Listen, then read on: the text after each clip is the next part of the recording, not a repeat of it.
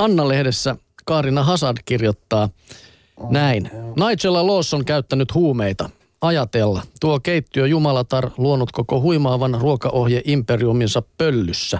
Jaksanut sitä loputonta vaivaamista ja vatkaamista minkäpä muun kuin kokaiinin voimalla.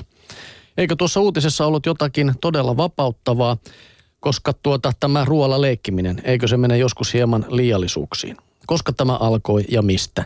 Minkä yllykkeen voimasta meistä kaikista on tullut näitä puoliammattilaishauduttajia oudoimpiinkin mausteisiin suvereenilla tyyneydellä suhtautuvia oman elämämme gourmet-kokkeja? Miten tähän jouduttiin? Ketä me oikein haluamme matkia koko tällä soosaamisella? Kehen tehdä vaikutuksen, keitä väittää olevamme, kun postailemme loputtomia kulinaristisia kokeilujamme pitkin sosiaalista mediaa? Onhan se tietenkin kiva, että jotkut leivonnaisia väsäilevät, mutta joku tolkku sen luulisi olevan kuppikakku kiinnostuksessakin. Kuinka monta kuorutetta ihminen voi aikuisikänsä aikana innovoida, montako teemaa sokerimassasta syntymäpäiväkakkujen päälle taivutella? Onko tämä katoavaisella leikittely nyt sitä kuuluisaa keveyttä, joka suomalaisilta on väittämän mukaan puuttunut? Tämäkö on sitä elämän suloisuutta ja yltäkyllää, jonka olosuhteiden ankaruus on tähän mennessä meiltä piilossa pitänyt? Eikö ruoalla leikkiminen olekaan synti? Eikö aikuista ihmistä pitäisi hieman hävettää, jos se aivan ilman äärtä ja rajaa käyttää harvat vapaatuokionsa minttuhyydykkeiden vertailuun? Ennen vanhaan ruoanteko oli kaikkien pakko ja joidenkin intohimo. Nykyään ei voi olla oikea ihminen, jos ei tunne auttamatonta vetoa veitsisarjoihin. Mikään ei ruoan suhteen ole enää tavallista, ei ole ihan jees lounasta, menettelevää iltaruokaa ja jonkinmoista välipalaa, vaan kakkutikkari, kardemummalammas ja kokiksella hunnutettu possun seläke. Milloin ruoasta katosi vaatimattomuus ja siitä tuli huikeaa, koska loppui ihan tavallisen kunnollinen keittiöaikakausi ja alkoi tämä vimmainen ruokapyrkyryys. Ja miksi juuri ruoka taipuu näin kiihkeäksi oman elämän näyttämyksi? Miksi ruoka? Miksei vaikka sukat? Miksi emme hullun innolla jakele tilityksiä hiuspinneistä? Miksei siivous ole saman kiihkon näyttämä? Onhan sekin yhtä toistuvaa ja kaikille tuttua. Miksi emme pröystäile lattiaharjoilla ja parkettipesun esteillä? Koska ruoka menee suuhun. Se on tuttua kuin seksi ja kuten seksillä, silläkin on sekä kaikille yhteisen että täysin intiimin luonne. Ruoka on henkilökohtaista ja omaa ja siksipä sen valmistuksen ja lopputuloksen jakaminen tuottaakin henkilökohtaisuuden tunnun, vaikka tulemmekin vain osallistuneeksi muotioikkuun, kirjoittaa Kaarina Hazard.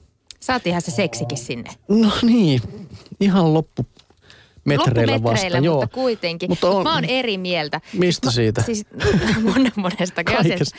Selvä. Mutta siis siitä, että, että miksei me muka siivouksella pröystäillä. Kyllä mun mielestä joka asiasta on tullut vähän semmoista pröystäilyä, että kaikesta pitää niinku tehdä niinku semmoista superia, että tavallinen moppaus ei enää riitä, vaan sulla pitää olla kaiken maailman erikoiset pölyliinat ja kaikki siellä siivouksessa mukana ennen kuin sit se on, mukaan on oikeaa siivousta. Mun mielestä tämä on niin kuin kaikessa asiassa. Niin, mä en tiedä onko nyt ehkä just siivouksessa, mutta kyllä mullakin tuli just se mieleen, että samaa mieltä siitä, että kyllä tämä, että kaikki on superia ja huikeita, niin liittyy aika moneen elämänalaan, eikä vaan ruokaan. Että, ja sitten tämä jakaminen myöskin, mutta se on kaikki netin vikaa tämä. Ai sä syytät nettiä. Kyllä, kyllä. Silloin ihmiset oli vielä nöyriä ja hiljaisia ennen kuin tuli no tämä niin, mahdollisuus. Hiljaa. Selvä. Mä olen nöyrä ja hiljaa. Nöyrä ja hiljaa. Ö, kotilääkäri kirjoittaa, että Pohjolassa satsataan laatuun. Nyt puhutaan nimittäin ravitsemussuosituksista. Pohjoismainen yhteistyö on ulottunut jo vuosikymmenten ajan ravitsemussuosituksiin asti. Yhteispohjoismaiset suositukset terveyttä ylläpitävään ruokavalioon julkistettiin ensimmäisen kerran vuonna 1980 ja sen jälkeen niitä on tarkistettu kolme kertaa. Uusi, uusin ravitsemussuositus valmistui tämän vuoden lokakuussa. Ja tämä uusi suositus ottaa entistä enemmän kantaa ruokavalion laatuun ja painottaa sitä, ettei varsinkaan rasvaa ja hiilihydraatteja saa poimia mistä lähteestä tahansa. Rasvoissa korostetaan kasvisrasvojen käytön suosimista ja eläinperäisten kovan rasvan käytön karsimista. Hiilihydraateissa kehotetaan kiinnittämään huomiota sokerin saatiin. Lisätyn sokerin osuus pitäisi olla alle 10 prosenttia päivän kokonaisenergiasaannista. Myös vaalean viljan käyttöä tulisi rajoittaa.